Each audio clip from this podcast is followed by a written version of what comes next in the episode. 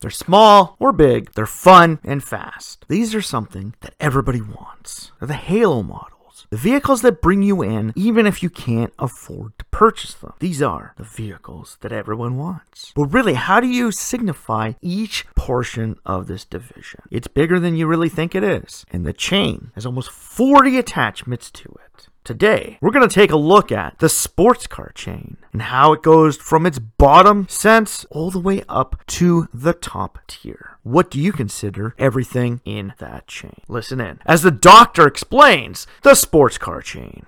Autolux podcast coming to you anytime, anywhere from around the globe on any major streaming site from Autolux.net Welcome back to the Autolux podcast. I am your host, as always, the doctor to the automotive industry, Mr. Everett J, coming to you from our main website at autolux.net. If you haven't been there, stop by, check it out. Go to the corporate websites and, you know, play around with some of the stuff on there. It's pretty good. It's got tons of info and it's got images pertaining to every podcast you can listen to, inclusive of all our podcasts as well. Besides that, we are available on every major streaming service in the world, inclusive of Spotify and even iTunes, on top of 38 others that we are known to be attached to. So, welcome to the Doctor Industry Autolux.net. So, as I said in the intro, there is a massive chain in the sports car world, a chain that not a lot of people know about. A lot of people will just look at certain sports cars and go, well, that's just a sports car. A Supra is a sports car. Uh, Skyline is the sports car. Um, you know, a 356 Ferrari is a sports car. Uh, Lamborghini Huracan is a sports car. They're all just sports cars. Well, when you talk to somebody as myself who dives so deep into the automotive industry and knows each and every tiny little segment out there, inclusive of some that people don't even want to consider real segments. We get to break down that entire chain for you because we know the chain, how we help build the chain, and we know how the chain is growing. There are a few more links being added, and there's a few links that could possibly be taken away, but those links will always be there. From past to present to future, the links will always have a place in history in the automobile sports car chain. Now, at the very bottom of the sports car chain is what you would call the key sports cars. You know those key cars from Japan, like little micro cars, like the uh, Daihatsu Copen, Suzuki Cappuccino, the Autozam AZ1, like tiny, tiny little key cars. These are the ones that are the smallest of the small. Like the Honda Beat that you played with on Gran Turismo are the smallest of the small. They're key cars not much more bigger than a motorcycle. From there, you start moving up into the mini sports market. Now, the sports car market was really popular in the late 80s and early 90s.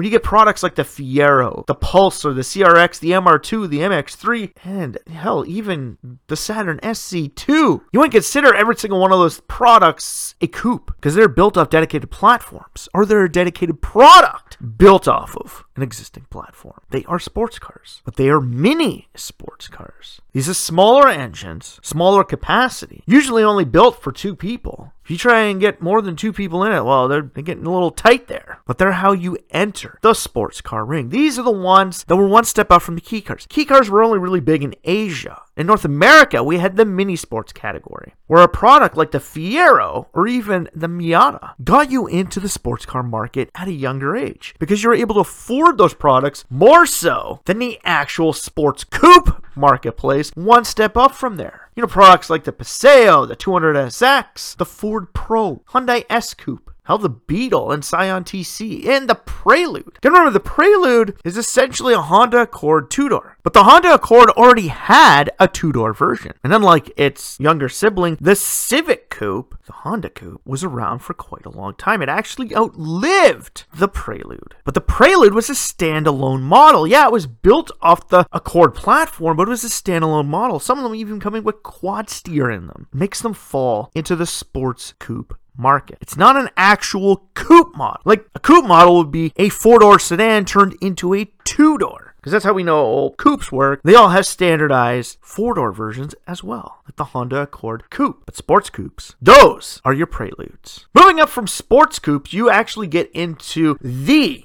actual sports car market. Now, a sports car market is one step up from the sports coupe market because these vehicles are actually built for handling and speed. It's not just all about great looks. The sports coupe, like the Prelude, were built for good looks and a little bit of fun. The mini sports were built for fun but at a cheaper rate. The sports car category, inclusive of products like the Celica, the 240SX, and the Mazda MX-6. Hell, even today, the Toyota 86 and Subaru BRZ fall into the sports car category. They're small enough for entry-level ports. This is how you get people into the sports car world. This used to be one of the main entry points for kids getting into the automobile industry. These are the kids that had a little bit more money or saved a little bit longer. They're the ones that wanted the kick kick-ass sports cars. They're the ones that wanted the Mitsubishi Eclipse or the Dodge Daytona or the RX-8. They're the ones that wanted the entry-level sports car. They didn't want a sedan. They didn't want a truck. They didn't want a CUV. They wanted a sports car. They wanted to have fun and look good while doing it, but at a great price. From sports cars, you move into what you call the small touring cars. Now, touring cars are dedicated sports cars. Now, what's the difference between, as we said, sports cars and a small touring car? Well, sports cars aren't all in when it comes to an actual sport appeal. A touring car is something you can actually use for longer durations and a higher rate of speed.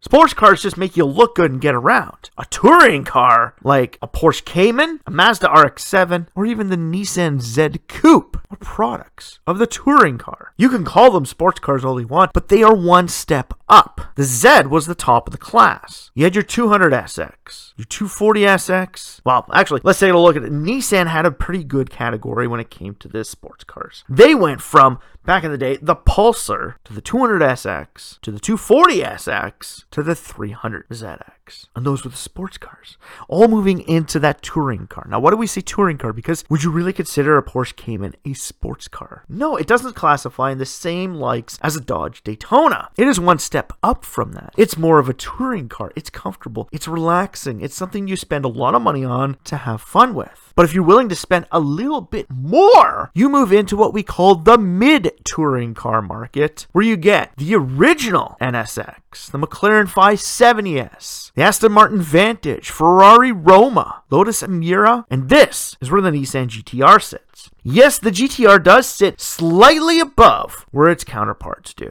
Gotta remember, the Skyline is one step above the 300. Where if the Supra is made to compete on the direct scale of the 300 in both price and power, what does that make the Skyline? One step above, which means it's going up against things like McLarens and Ferraris in the mid touring car market.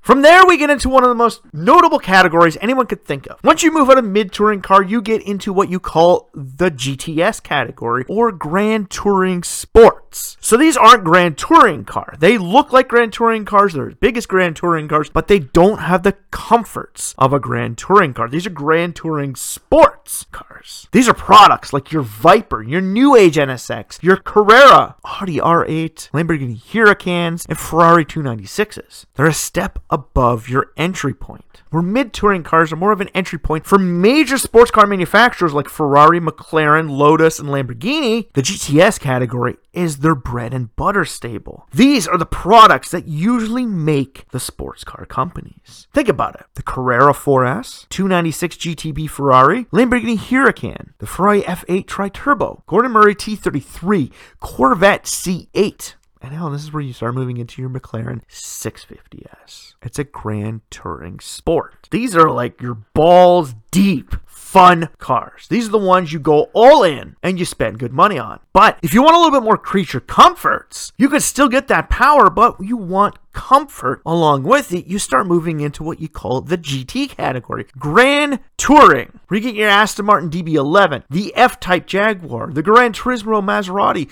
Lotus Evora, McLaren GT, Mercedes AMG GT, or just a standard 911. I get it, the Lotus Evora seems kind of weird to be in a GT category. You would actually almost think it's more of a GTS, but then again, remember, the Evora also has a GT model in its lineup. These are ones built for creature comfort. I always tell my wife this as a McLaren GT would be a great car to go away on weekends in. It's comfortable, we could put luggage in it, and it's fast and fun. That is what a GT is all about.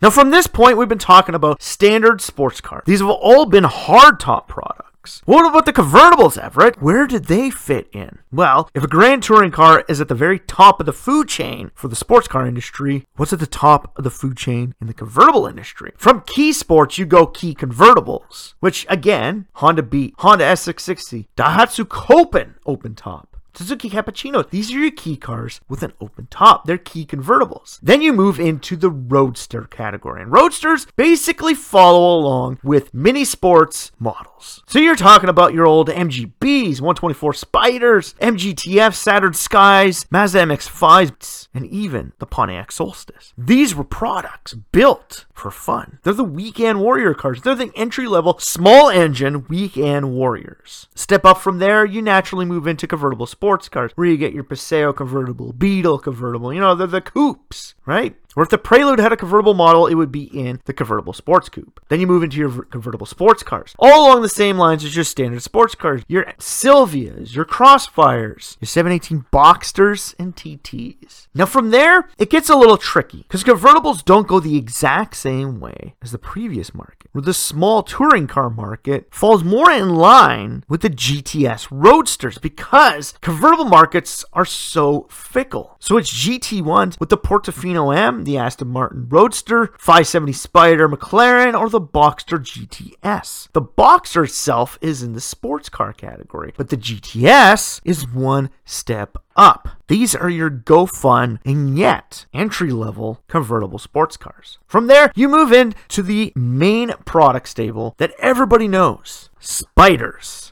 Spiders are actually the convertible counterparts to GTS products. So the R8 Spider, the 600 LT Spider, the F8 Spider, the Huracan Evo Spider, the 650S Spider, they're spiders. The Spider is your Grand Touring Sports. From there, you move naturally into your GT Roadster, where again, you get products like your Panoz Esperante, BMW Z8, Lexus LSC50, Grand Cabrio, Maserati, Hell, even the DBS Superlega Volante and a 911 Cabriolet moves into a, a, GT Roadster. From there, we move up into one of the, a notable category that's actually starting to have a bit of a rise in this industry: the speedster market. Now, what is a speedster? A speedster is essentially a convertible without a windscreen. The McLaren Elva, the Aston Martin V12 Speedster, or the Ares S1 Project Spider have a lackluster windscreen. From there, you move into products that are Targa tops. Now, Targa tops can fall into any major category. You get your Del Sols, your Lotus Elises, your MX5 RSs, and 911 Targas. Targa top is just a different variation of a format, similar to that of like a T top which is the next category. It's just a different way of getting your convertible. So the original Viper RT10 was in the Targa category. It still classifies as a Grand Touring sports car, but as a Targa top, just like how the 300ZX and even the Nissan NX Pulsar had Targa tops. Now, getting away from what's sitting on top of your vehicles and going through the different variations, after we get the Grand Touring products, we start moving out of the sports car market into the next main category of the flow. This category is just starting to take off. You can hear more about it on one of our previous podcasts titled Active Sports Cars. Now, what is an active sports car? The Lancia Stratos is one of the original examples of an active sports car. The Audi Quattro. Hell, Nissan even had the Pulsar EXA Sportback which is similar to that of a shooting brake, but still classifies in a sports car. They're an active sports cars. They're built for an active lifestyle, but they're just small sports cars. One step up from that, you get the active GTS, where you get products like the Gemballa Marsien. Remember the original 959 off-road, or hell, even remember the Porsche 911 Rothmans Racer off-road, an active GTS. These vehicles go off-road, so you can take a product like a Viper and go flying down the back roads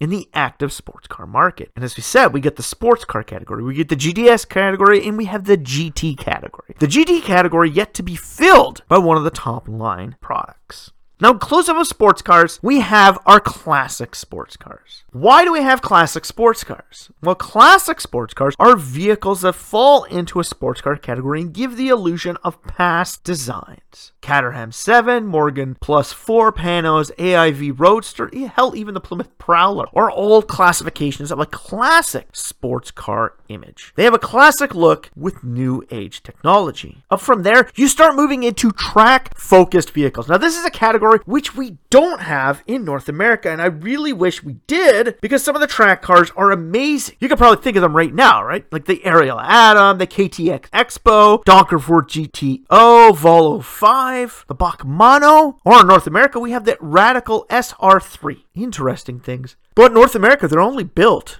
for going to the racetrack. Our next category in a sports war one is one that'll freak out tons of people. This one is kind of a different variation. It falls along two lines. It falls along sports cars and motorcycles as you get into the cycle, or as we call them, trikes. Morgan three wheeler, Polaris slingshot. They have three wheels. They have an essential tracks inspiration to them, but only on three wheels. So you get the trike appeal. And at the very end of the sports car lineup, you will find the category that fits into every major automotive segment in the world. They have products inclusive of just about everyone. And that would be coach build. People utilizing pre existing sports cars like the Boldmen CR4 using the BMW Z4 or the Othala Coupe using a previous BMW Z8 to build their car off of. These are people who utilizing standard platforms, similar to that of Mitsuoka who uses other people's platforms to build their own cars. Sports car industry has their own with the coach build sports cars. Now in a world today, we can see how this gets very confusing. How do you classify all these things, Everett? How do you have files for every single one of these? Well, every year when we break it down, we break it down to the standard categories. Key sports cars, mini sports, sports coupes, sports cars, touring cars, GTS GT. And then from there, if we have enough of them, we will put into the speedsters and active sports car market. Same with the class classic and track. But trikes usually get lumped in with track cars. Coach build usually just gets lumped in to whatever category they f- situate themselves in, a lot of times Grand Touring. So, all in all, there's about 11 different categories in the automotive sports car world. Because really, a convertible and a coupe are the same damn thing. One is just a bit heavier than the other. So yeah, that was the sports car chain. And I hope you followed along, where if you didn't, we'll bring them back to you. At the beginning, key sports cars and key convertible. Then you move up to mini sports cars and roadsters. You get the sports coupes and convertible sports coupes, sports cars, convertible sports cars, small and mid touring cars, the GTS roadsters, the Grand Touring Sports, and the Spider counterparts. The Grand Touring car with the GT roadsters. Then you get your speedsters, your active sports cars, your classic, your tracks, and your coach build all making a part of the sports car chain. So, in the end, do we really need this many different categories for sports cars? Well, if you're like myself and you have a massive list and a massive amount of images of cars on your computer for work, you need to break it down to make it easier to find things. You can't just put 10,000 images into one mass folder and be able to find them as easy as pie when you're working on stuff. No, you got to break it down. You got to make it easier and more acceptable for anyone to find information. So when you start breaking it down to better organize yourself in your desktop, you start to notice that there are a multitude of different segments out there. Because you're probably all thinking, well, hell, Everett, like it's just sports cars. The 570, the 650, the 720, they're all McLarens. They're all sports cars. They're all going to take my money. Well, no, they all are part of the sports car company, but they all have their own categories. So if you like that podcast, please like, share, or comment on any of our social feeds. Send this out to your friends, family, and let us know what type of sports car you own. Hell, if you don't know what category it fits into, send us a picture of your car and we will tell you where it fits and what the competition is. Trust me, when you have questions, just ask the doctor of the automotive industry. I know the segments in the market better than even some of the companies that are out there. Some of the companies that are building vehicles. Some of them even think that they have products competing on the same level when in fact they are actually in two different segments all together. So ask the great doctor and find out who's your competitor and where your vehicle stands in the sports car chain. And after that, stop by Autolux.net and check out the website. Check out the corporate sites. While you get your competition from me, go and check out all their websites. See the products they have these days and see some of the other competitors that you've never even heard of before. Some of their websites. It's all available to you on the Autolux.net website. So for myself, Everett J, the Autolux.net podcast, and Autolux.net, strap yourself in for this one fun, wild ride the sports car world is gonna take us on.